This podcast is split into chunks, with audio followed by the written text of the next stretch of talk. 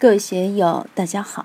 今天我们继续学习《禅说庄子天地效法天地的秀美画卷》第二讲“望德之人抱朴守素”第二部分。大家可以通过查看本段声音简介了解学习内容。让我们一起来听听冯学成先生的解读。爱人利物之为人，我们想一下，在日常动静之中。我们是否有爱心、喜舍之心、奉献之心？是否做到了爱人利物？一生的工作是索取还是在奉献？是利己还是利人？真正的道人、仁人，他肯定是爱人利物、奉献利人，不打小算盘的。所以这就称之为仁。不同同之之为大，这又是一个境界。天下万物，诸色人等。有种种差别，是不同的。我们能不能够同？我经常说，求大同，存小异，这是一个人的基本修养。什么是大同？宇宙万事万物没有一个是绝对相同的，双胞胎还可以找出不同的地方。古希腊的哲学家说，天下找不出两片完全一样的叶子。为什么叫大？就是能够包容一切差别性，包容一切矛盾性。不能包容，则不能称之为大。所以是是非非、利害得失、成败毁誉，我们要把这些一肚子装了，才能够称之为大。为什么道能够容纳一切？是因为善善恶恶、是是非非，它都可以一肚子装了。我们如果也能够把这些一肚子装了，我们的心量才能够称之为大。如果是此非彼。我们就不能真正的圆满，行不衙役之为宽。在我们的生活中，有些人装神弄鬼，行为诡异，搞些搬运法，说些惊世骇俗的话，超出常道，这样他的路就很窄，因为吃鬼饭的毕竟很少。这个宽是什么呢？就是和光同尘。我们在生活中要能够和光同尘，能够与环境打成一片，融为一体。借用一个术语叫“变色龙”，走到哪里，环境是什么颜色，我就是什么颜色；环境是什么声音，我就是什么声音。绝不会与环境发生冲突，绝不会与环境产生离异。这就称之为宽。这个宽确实了不得，这也是修养带来的一种境界，一种胸怀。有万不同之谓富，有什么不同呢？就是什么都能拥有。各种各样的差别我都能拥有，是是非非我能拥有，成败得失我也能拥有。像我做监狱的时候，心里还很骄傲。我还做过监狱，你们很多人还没有尝过这个味道。怎么理解这个富？有精神的富，有物质的富，有道德的富，笼而统之，样样都有，当然就是大富。道是最富有的，他哪样不拥有？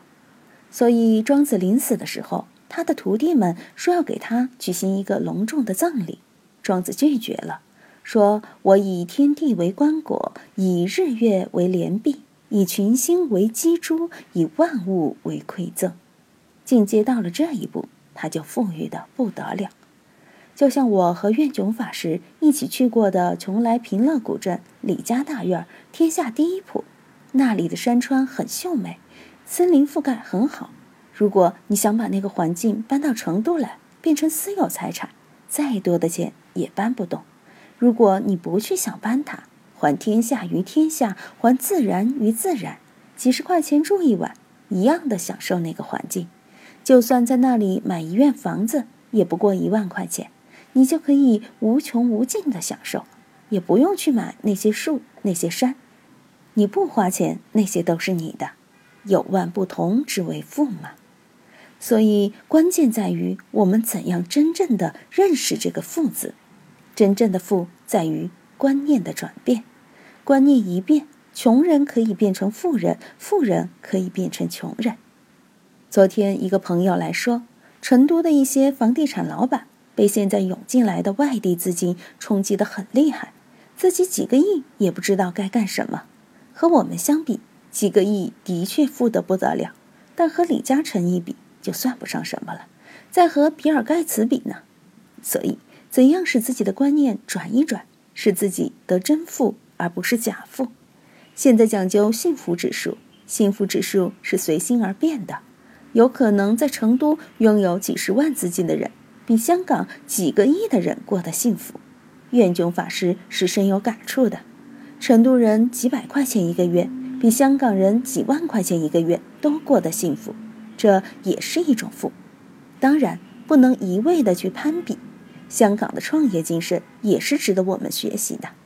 如果没有香港的创造精神，怎么能把中国的 GDP 拉得动呢？所以还是要向香港学习。成都的这种休闲还是需要，但是也不能躺在这里不做事。故值得之谓纪，得逞之为利，循于道之为备，不以物错之之为完。这里的值得之谓纪，我们可以借用中庸的话来说：天命之谓性，率性之谓道。率性就是值得。我们的身心性命是什么力量统起来的？是眼耳鼻舌五脏六腑的功用？是仁义礼智信的功用？是什么力量统起来而不乱？就是气，什么纪？纲纪、法纪。这个纪有一种力量在我们身上起作用，就像一根绳子，把我们的生命现象、精神现象，包括我们的德性串起来、统起来，也就是西方人说的无形之手，使我们的道德不失不散。这个纪当然也叫道纪。它把我们拴住，使我们不去胡作非为。如果我们失去了这个道纪，就容易到监狱里玩，或是把命丢了。我们不要看不起一般的老百姓，所谓匹夫匹妇，认为他们没有德，错，他们有德，他们遵纪守法，不胡作非为，这就是有德。整个社会的物质财富，还是由这些社会上的基本细胞创造出来的。只不过他们是基本细胞，行政领袖是大脑细胞，各自的分工不一样而已。如果自然界失纪，自然界就乱套了；社会现象失纪，社会也就乱套了。这个纪，作为君主来讲，当然得牢牢的执德，方能成纪。若失于德，纪则荡然无存，江山社稷也就拱手送人了。今天就读到这里，欢迎大家在评论中分享所思所得。